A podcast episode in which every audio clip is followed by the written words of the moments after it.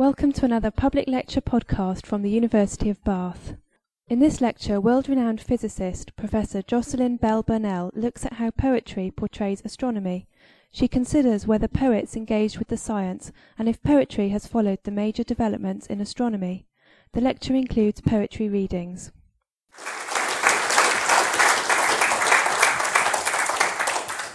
Thank you very much. You'll have already heard the danger signs this is my hobby. Let people loose in front of an audience to talk about their hobby. Six o'clock, seven o'clock, eight o'clock.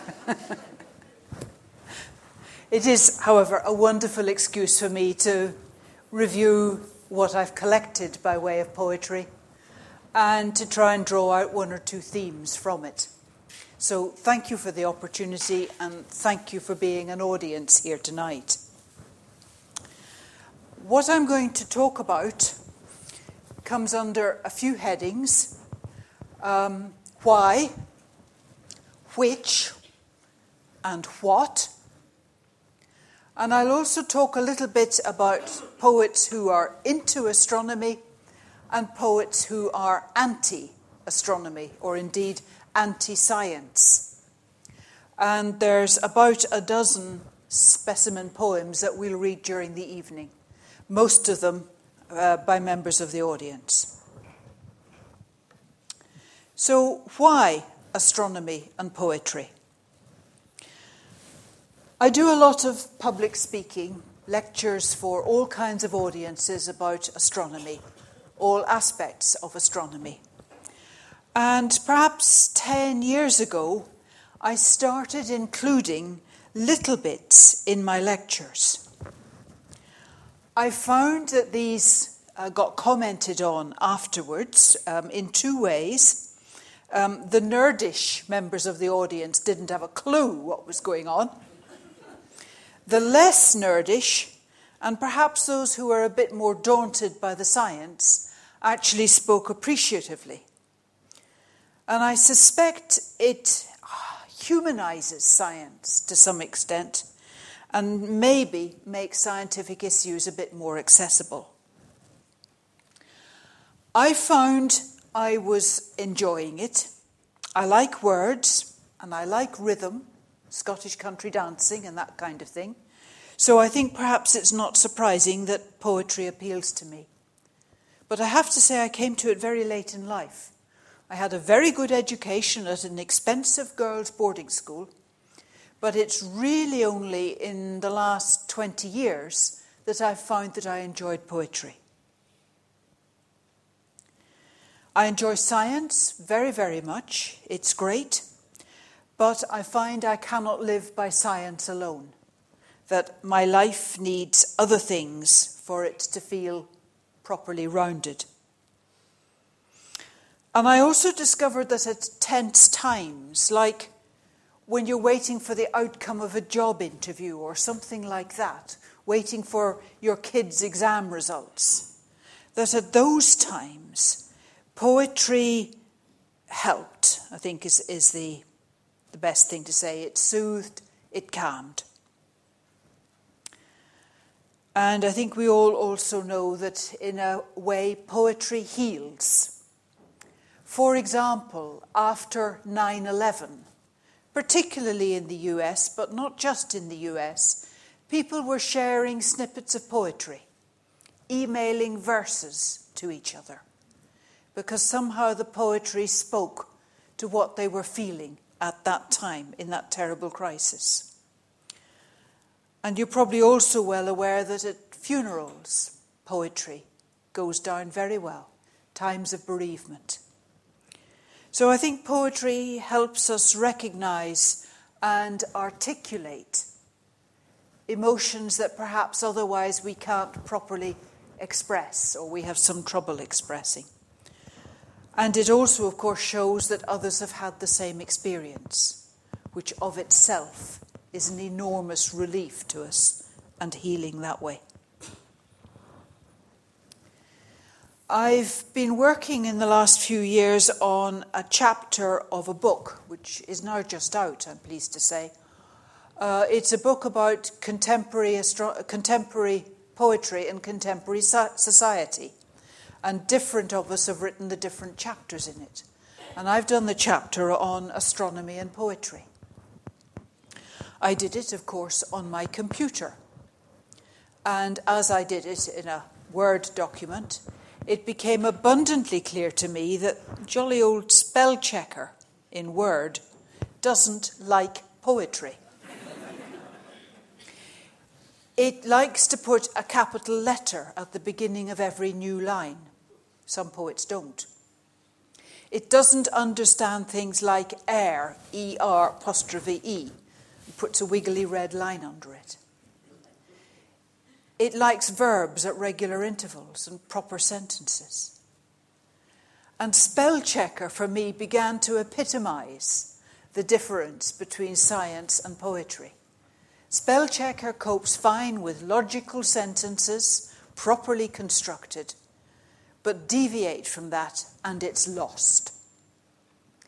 Similarly, sometimes if you're too focused on the science, you get into a kind of logical mode from which you can't escape, deviate.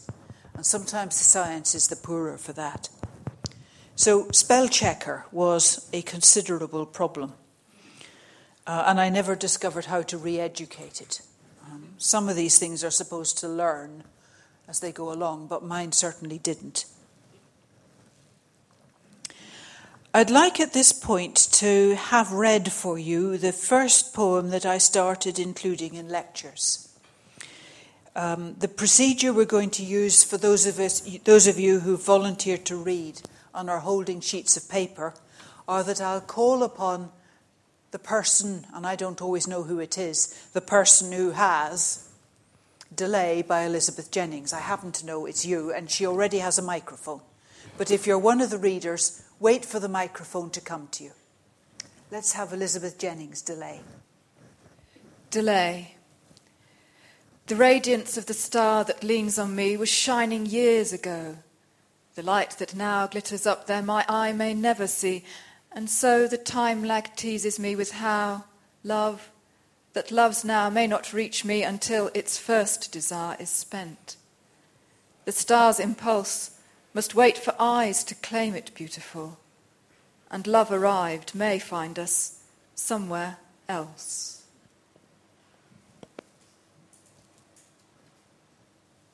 Good poetry, good emotions, and good science.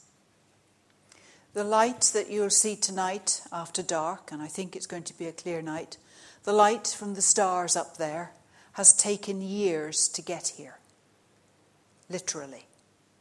The light that reaches your eye tonight actually started its journey many years ago. And so you're not actually seeing the star or the galaxy or whatever as it is tonight.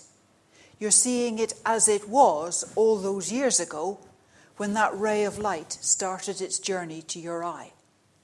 You're looking at it, at it as it was.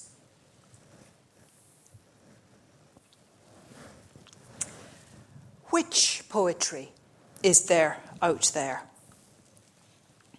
There's an amazing amount of poetry once you get collecting.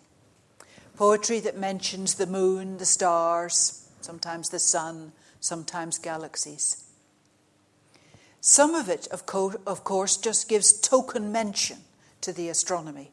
Oh, isn't that a beautiful moon? And how gorgeous you are, my dear. Your eyes are this, your cheeks are that, your lips are something else and the astronomy is forgotten. It served temporarily as wallpaper. I don't count that for my collection. If it doesn't get proper mention, I'm not collecting it. So I require the poet not just to use the astronomy as the backdrop, but to actually engage with it a little bit more. I also have a somewhat arbitrary criterion about scientific accuracy. Um, to make up a ridiculous example if there were something written like, Oh, wondrous moon, made of cheese, configured by a cosmic mouse, whose paw prints pock the surface still. De dum, de dum, de dum. Now, now, too much off beam. I've been focusing recently on poetry written in the last 50 years. That's what I had to cover in the book chapter. And that's an interesting epoch to follow because astronomy really took off 50 years ago after the Second World War. It was no coincidence it was after the Second World War. The rockets that von Braun developed to send nasty things over to Britain have been further developed and now launch satellites into space. And those satellites carry telescopes to observe the radiations that don't get down through the atmosphere to the Earth's surface. The development of rockets lets us do X ray astronomy, lets us do ultraviolet astronomy, for example, where stars and galaxies send out rays, but the Earth's atmosphere atmosphere cuts them out. It was following the development of radar that those radar dishes got turned into radio telescopes to receive signals from stars and galaxies out there. Signals generated perfectly naturally, not um, radar, not little green men. And it's led to radio telescopes like the big one at Jodrell Bank. So, most of what I'm talking about tonight is from the last 50 years or so. And in that time, all these new kinds of astronomy have developed radio astronomy, ultraviolet, infrared, X ray, gamma ray, and so on. Astronomy has grown. And as our technologies have grown, so has our reach and we've discovered quasars and pulsars and black holes and brown dwarfs and dark matter and dark energy, I think, and the Big Bang and the cosmic microwave background, and so it goes on. An enormous revolution in astronomy in the last 50 years. And our understanding of the size of the universe has also grown hugely. I think I've probably said all of that, so let's move on. This is just to remind you of the different kinds of astronomy that there are. This is the only graph we'll have. Um, technical name, the electromagnetic spectrum. Informal name, the family of light. Things like light that we can't see with our eyes, but which astronomers can pick up with the appropriate kind of telescope. Here in the middle is light, split up into a little rainbow red, orange, yellow, green, blue, indigo, and violet. The rest of it we can't see. I first uh, appreciated this when I, I went on a training course where we learnt some of the politically correct language around disability. I think since we can only see that, but there's all that and all that, it's fair to say that we, human beings, are electromagnetically challenged. If you start in the middle of the light rainbow and go out the blue and purple end, you come first of all to the ultraviolet. Beyond that is X rays. Beyond that is gamma rays. And examples of ultraviolet that you might have come across causes sunburn, causes fluorescence, like in disco lights. X rays you'll have met in hospitals. One of the alarming things you can do today is with an audience of kids say, How many of you have had an X ray? And virtually every kid puts up their hand. They can't all have had broken arms and legs, can they? Or bad teeth. Interesting and disturbing. Gamma rays used for sterilization of equipment in a hospital sterilization of food, and also used in radiation treatment. The cobalt bomb is gamma rays. Go back to our little rainbow, come out the red end of the spectrum. We go through infrared and then into various radio, millimeter and radio proper. Infrared, infrared lamps and heaters, slightly longer wavelength, lower frequency, radar, microwave ovens, microwave links, television, VHF radio, shortwave, and longwave. Radio astronomers operate all the way across here, all these. But before World War II, that was effectively the only one that people did anything with, just straying a little bit into the X ray. So all this is 50 years old. Have the poets noticed? This is the big radio telescope in Cheshire. It was one of the first very large radio telescopes, opened in 1957. So it's 50 years old next year, and amazingly still going strong. Nearly bankrupted uh, Sir Bernard Lovell. He wasn't Sir then. But along came the Russian Sputnik, Sputnik 1, and this was the only dish, only radio telescope in the world that had a big enough collecting area to pick up those weak signals. So they tracked Sputnik using Jodrell Bank. And that saved Sir Bernard's bacon. Radio astronomy is now very much one of the thriving branches of astronomy. But there's also X ray astronomy, which is also thriving.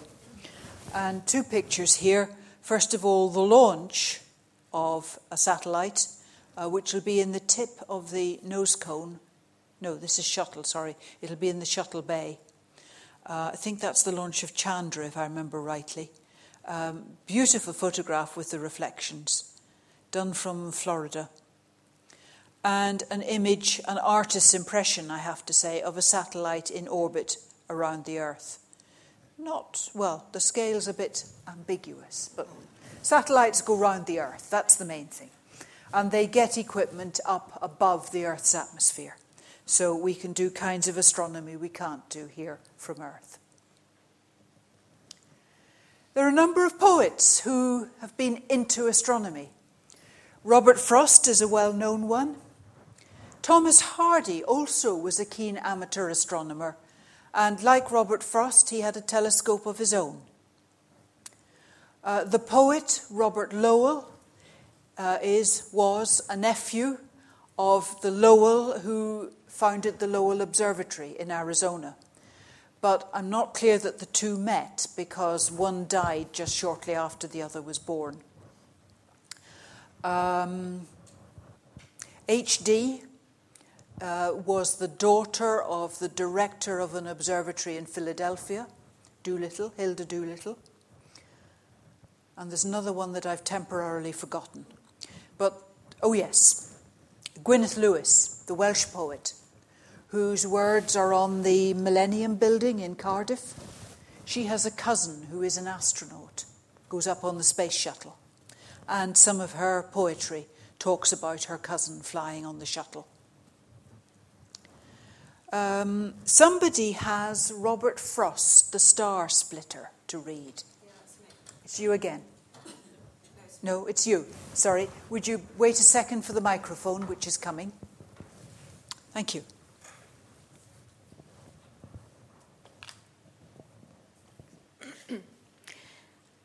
yeah. The Star Splitter. You know, Orion always comes up sideways throwing a leg up over our fence of mountains and rising on his hands. He looks in on me, busy outdoors by lantern light, with something I should have done by daylight. And indeed, after the ground is frozen, I should have done before it froze. And a gust flings a handful of waste leaves at my smoky lantern chimney to make fun of my way of doing things, or else fun of Orion's having caught me.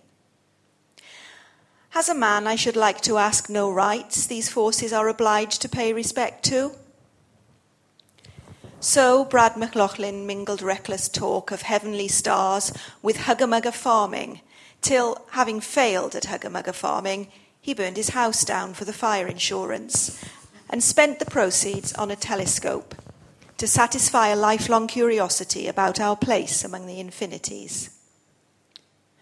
What do you want with one of those blame things? I asked him well beforehand. Don't you get one? Don't call it blamed. There isn't anything more blameless in the sense of being less a weapon in our human fight, he said. I'll have one if I sell my farm to buy it. There, where he moved the rocks to plough the ground, and ploughed between the rocks he couldn't move, Few farms changed hands.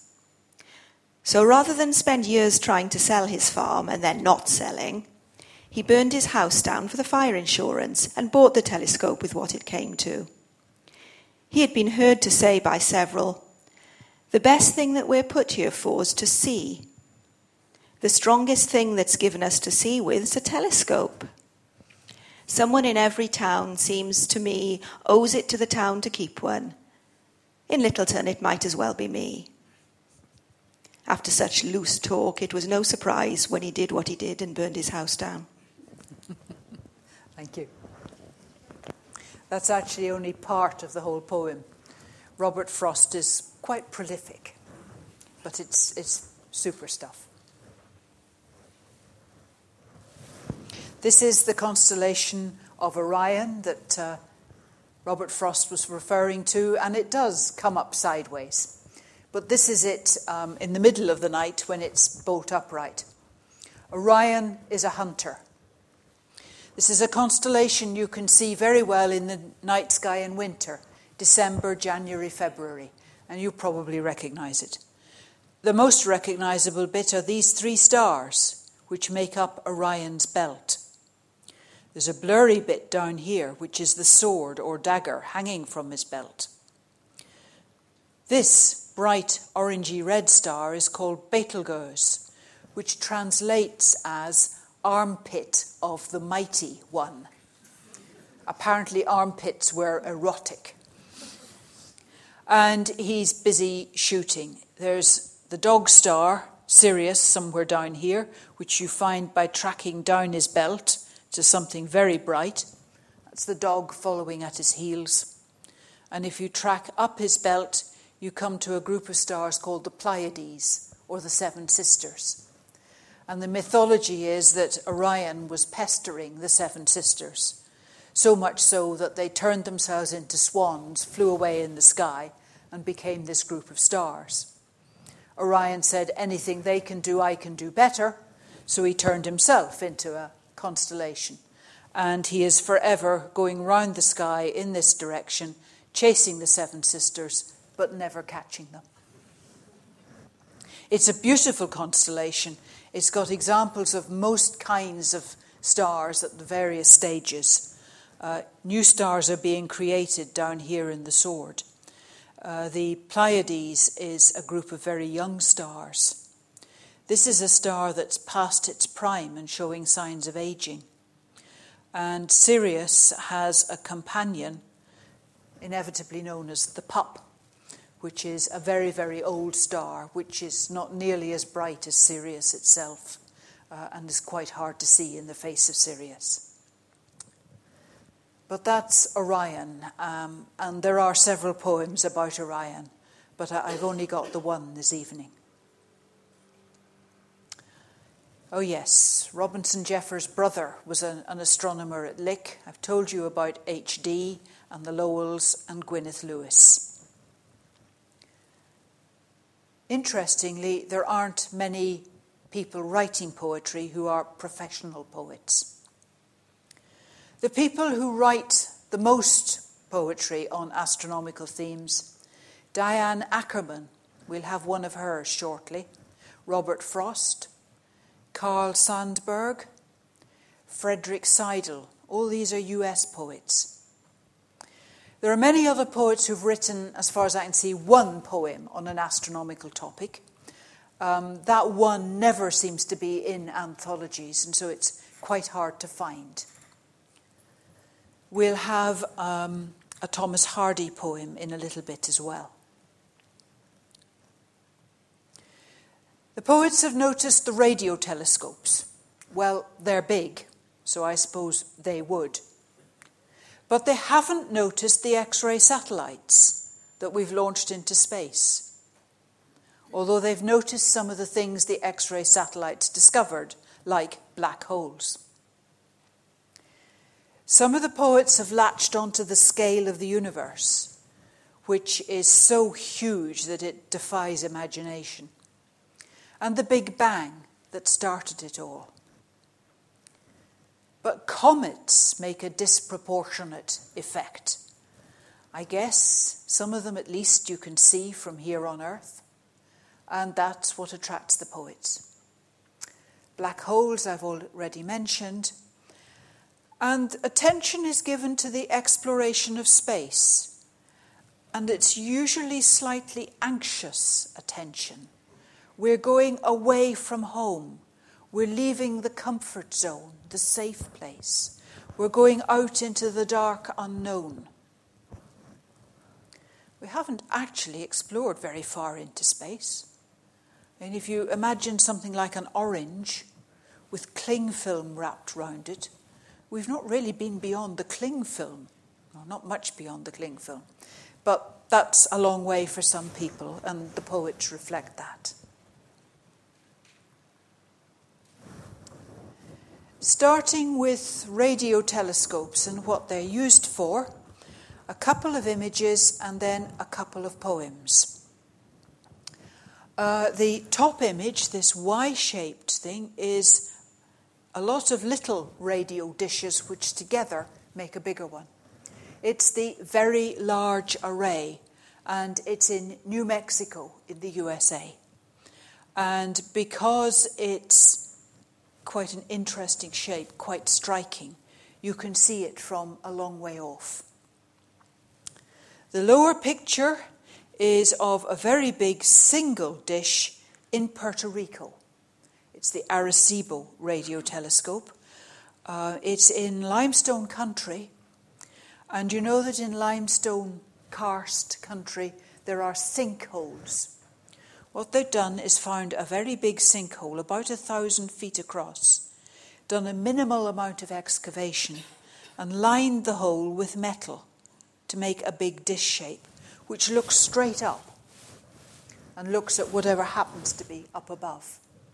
But because it's very big, it's very sensitive. So somebody has Frederick Seidel, the new cosmology. There. Hold on a second, and a microphone's coming to you from behind.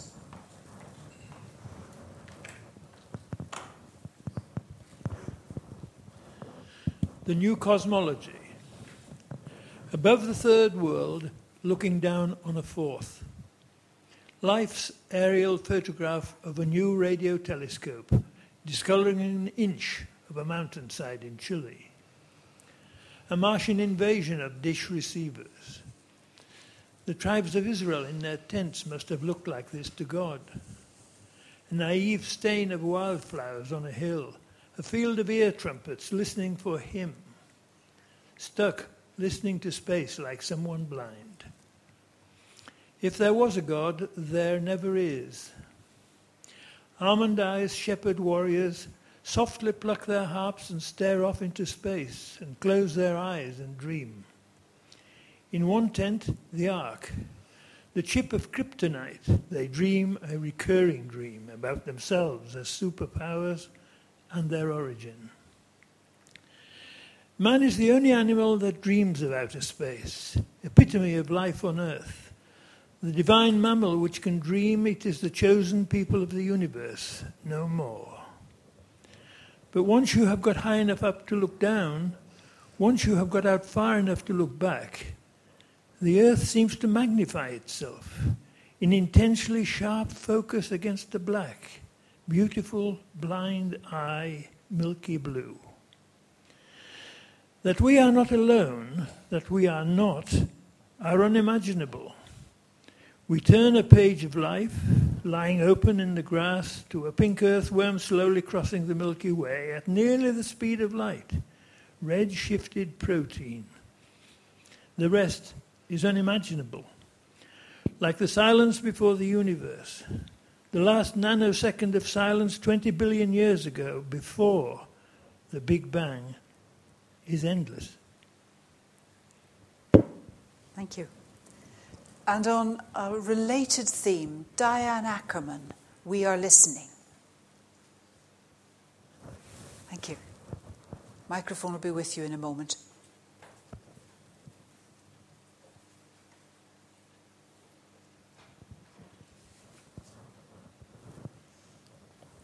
We are listening.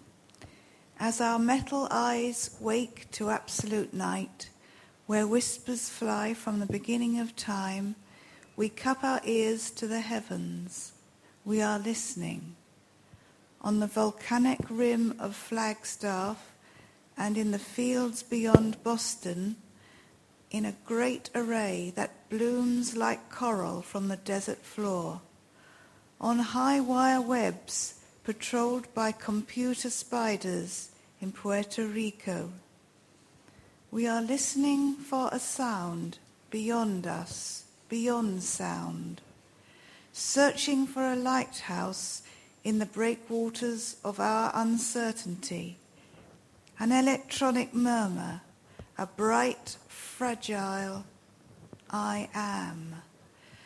Small as tree frogs staking out one end of an endless swamp, we are listening through the longest night we imagine, which dawns between the life and times of stars. Thank you. Diane Ackerman is an interesting person. She deliberately set out to bridge the science arts divide. Uh, she did a doctorate at the University of Cornell, and on her thesis committee had astronomers like Carl Sagan, as well as English people. And she worked for Carl Sagan for a while as one of his researchers. She knows what she's talking about. This is Orion again, now rather smaller. Maybe you recognize the bright orange star, the armpit of Orion. There's the seven sisters, the Pleiades that he's chasing, and there's Sirius the dog. And this band of stars across the sky is the Milky Way, our galaxy. We live inside a galaxy of 100,000 million stars. It's a flat disk shape um, arrangement of the stars. And as we're right inside it, we get a rather curious view when we look out. When we look towards the rim of the disk, we see lots and lots of stars. When we look at right angles, we see relatively few stars. I don't know how many stars there are in this photograph, but there certainly are a lot. And the next poem is by a very contemporary gentleman one of these gentlemen who don't believe in having a first name and a surname. He's just Antler. And this is Antler on learning that on the clearest night only 6,000 stars are visible to the naked eye. If seeing only 6,000 stars with the naked eye awestrucks us to topple in drunken ecstasy, or piss looking up in devout praise of being, what would happen if we could truly perceive, comprehend, and experience the zillions of stars, galaxies, universes, past, present, future? And if, as scientists agree, we only use 10% of our brain's potential, then the astonishment we sense is only 10% of the astonishment we could sense. And so it would seem that what seems like dots of light twinkling in pretty patterns, moving across the black, is really enough to shatter us like goblets when the soprano hits the highest note. And if the 10% of the brain power we do use is ignorant of the 99.9% of the totality of the universe, Perhaps a little vino in our goblet ain't a bad idea. Perhaps a flask of wine in deep wilderness night is more powerful than the largest telescope.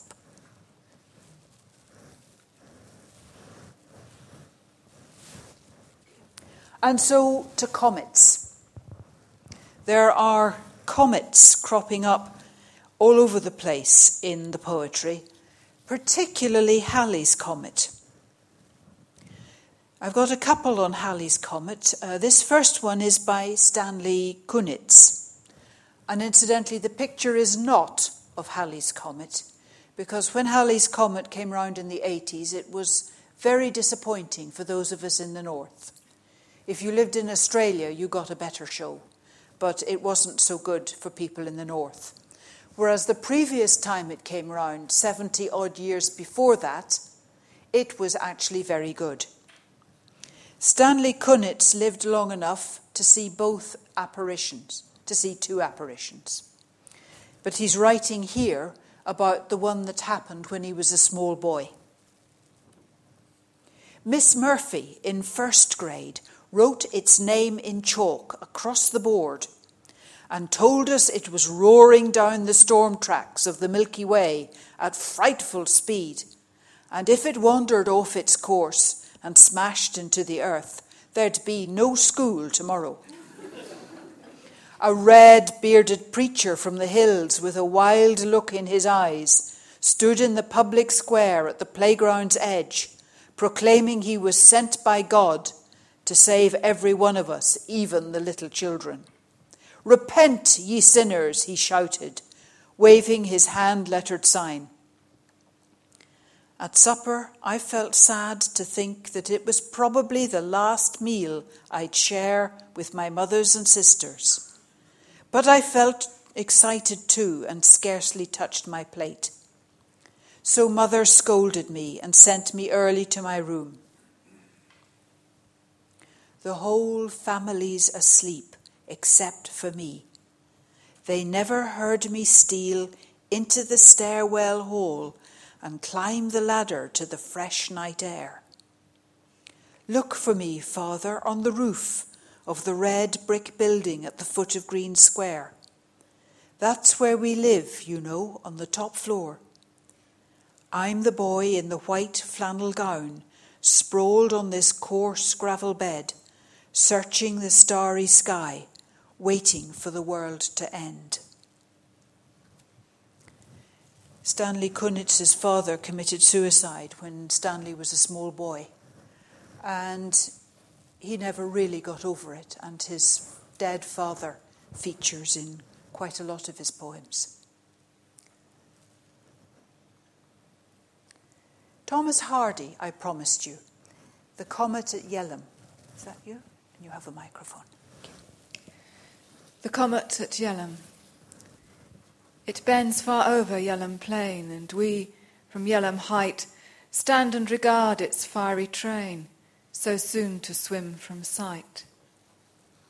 It will return long years hence, when as now its strange swift shine will fall on Yell'ham, but not then on that sweet form of thine. One of the ways poets cope with mortality is devices like saying, well, that comet will come back again and somebody else will see it, my children, maybe. Not always true, but it provides comfort at the time. This is a beautiful photograph of a comet showing the two tails that you get from a comet. I think it's Hale Bopp. And the photograph has also been done in an interesting way for those of you who are into photography. There's been a timed exposure that has tracked the comet and the stars to a bit, um, a long exposure. And then somebody's let off a red flash before they closed the shutter to illuminate the adult and child in the foreground. It's a technique that's known to a lot of astronomical photographers, and it makes some lovely pictures. Not quite true, but lovely pictures. And the third comet one I have is Kenneth Rexroth, another US poet. Halley's Comet. When in your middle years the great comet comes again, remember me, a child awake in the summer night, standing in my crib and watching that long haired star so many years ago. Go out in the dark and see its plume over water, dribbling on the liquid night, and think that life and glory flickered on the rushing bloodstream for me once, and for all who have gone before me, vessels of the billion year long river that now flows into your veins.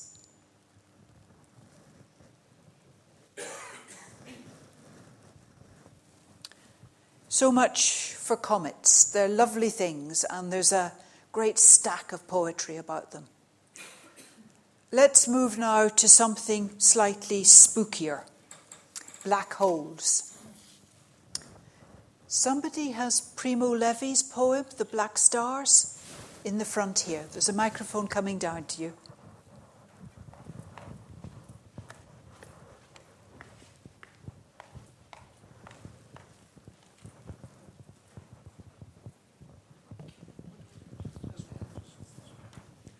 The black stars. Let no one sing again of love or war. The order from which the cosmos takes its name has been dissolved. The heavenly legions are a tangle of monsters. The universe, blind, violent, and strange, assails us. The sky is strewn with horrible dead suns, dense sediments of mangled atoms. Only desperate heaviness emanates from them, not energy, not messages, not particles, not light. Light itself falls back down, broken by its own weight. And all of us, human seed, we live and die for nothing. The skies perpetually revolve in vain. Thank you. Primo Levi was an Italian Jew interned in Auschwitz and survived the experience. Uh, microphone, we're going to be needed down the front again, so don't go too far up. Um, he became a professional chemist and he's written quite a lot. Uh, I find him an interesting author. His Auschwitz experience, I reckon, meant that he was prepared to look into the darkest of situations, black holes being just one of them. Um, and shows me that one can look into some of these very dark things, and I don't just mean astronomical things, I mean life situations, and see that you might perhaps come through them. Because he has been there, he shows us that one can go there and come back. But having said all that, I think the experience must have cost him quite a lot because he ended up by taking his own life about 20 years ago, I think, but left a great body of writing, which I think is great. On a slightly lighter note, GJS Ross, who I know nothing about. Thank you, Hard.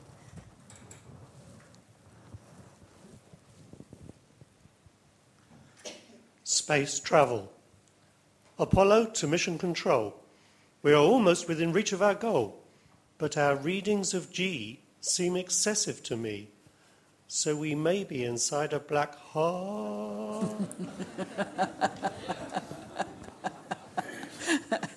Thank you, and I love the way the voice gets deeper, the way it does as you go into a black hole. Thank you. But there are also poets who are anti science, anti astronomy, anti any science that comes by them, um, feeling that science has destroyed something for society, for community. It may be true. Um, perhaps we deal these days a bit too peremptorily with myth. Perhaps scientists in particular are a bit too dismissive of the power of story.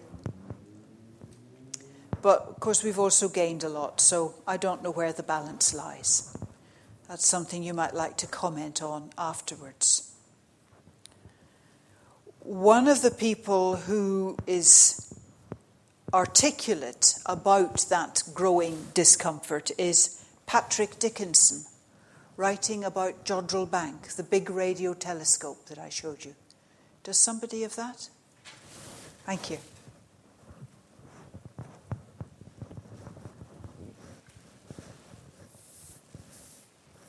Who were they?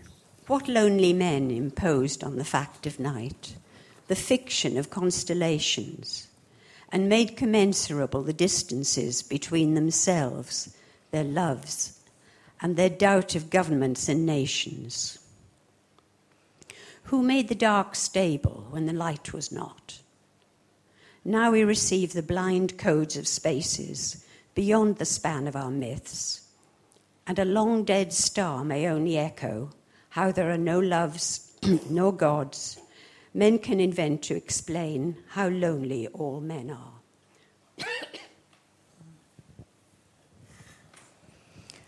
Thank you. And Walt Whitman has a rather derogatory poem, The Old Astronomer, which I haven't brought along tonight, uh, but it's similarly um, uncomfortable with astronomers and what astronomy is turning in. But the discomfort is not actually new. Uh, one of the quotations that I keep coming back to is Pascal. The eternal silence of the infinite spaces terrifies me. There are amongst my friends people who do not like astronomy because it shows them to be small. It shows human beings to be pitifully small and pathetic in the face of an enormous universe, a hostile universe. And they find that so depressing, they just don't want to know. And Pascal, I think, was touching a similar nerve I suspect a bit of that feeling is behind Patrick Dickinson's poem and uh, Waltman as well.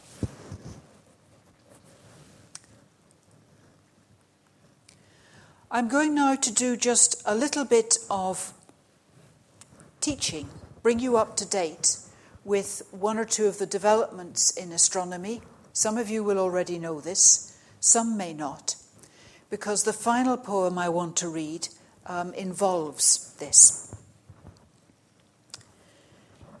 The picture is of a galaxy.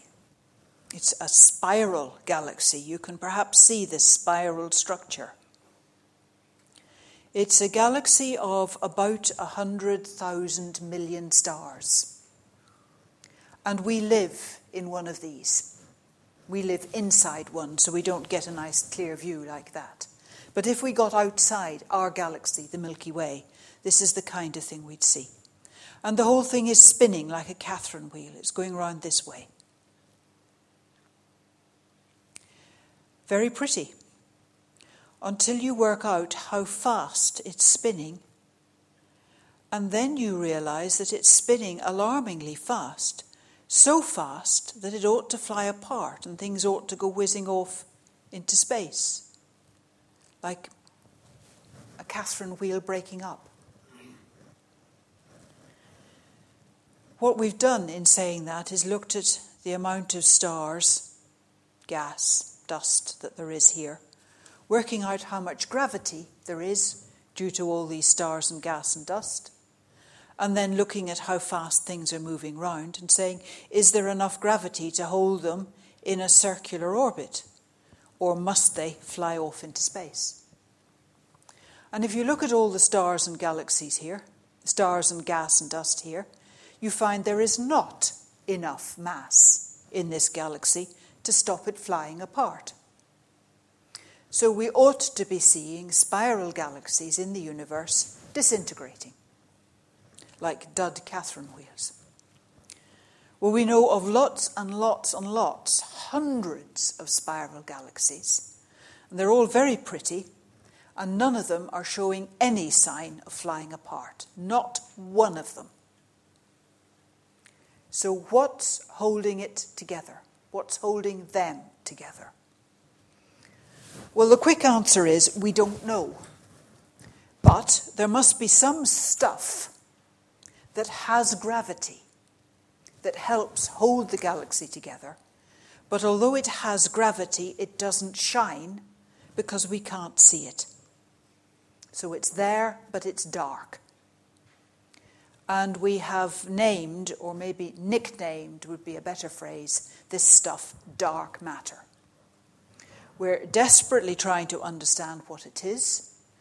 Um, to this stage, we can say that it's different from any other matter, you know, different from this stuff and what you and I are made of and the stars that we know of and so on. It's different stuff. It may actually be several different kinds of stuff. There may be several components of it. There's far more of it than there is of our stuff. So it's a big, big issue. And a lot of astronomical effort has gone into trying to understand what it is. As I've collected my poetry, I've been very struck by the fact that I'm only aware of one professional astronomer who is a poet. And she is, alas, no longer alive. She died at about age 40 with cancer. Um, she died about five, maybe ten years ago now. Her name was Rebecca Elson. And she wrote brilliant stuff, I think. Um, her work's been published.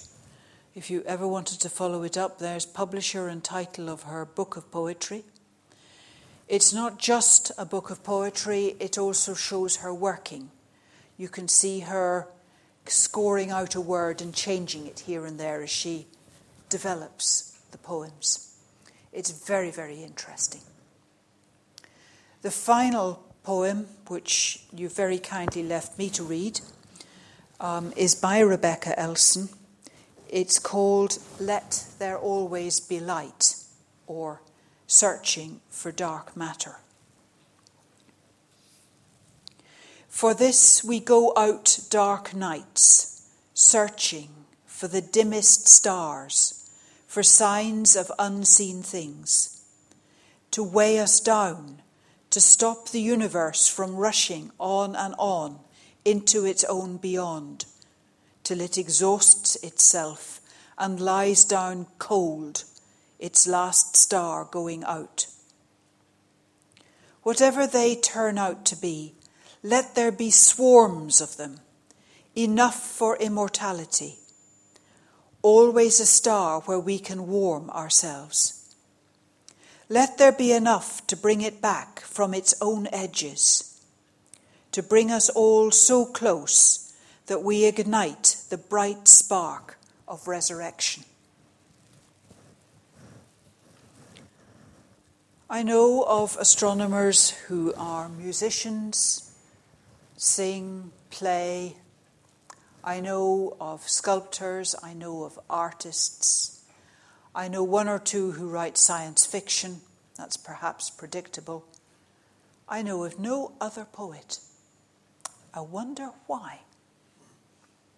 But thank goodness she wrote such lovely stuff, because astronomy is really beautiful. Thank you for your interest. Thank you for being here.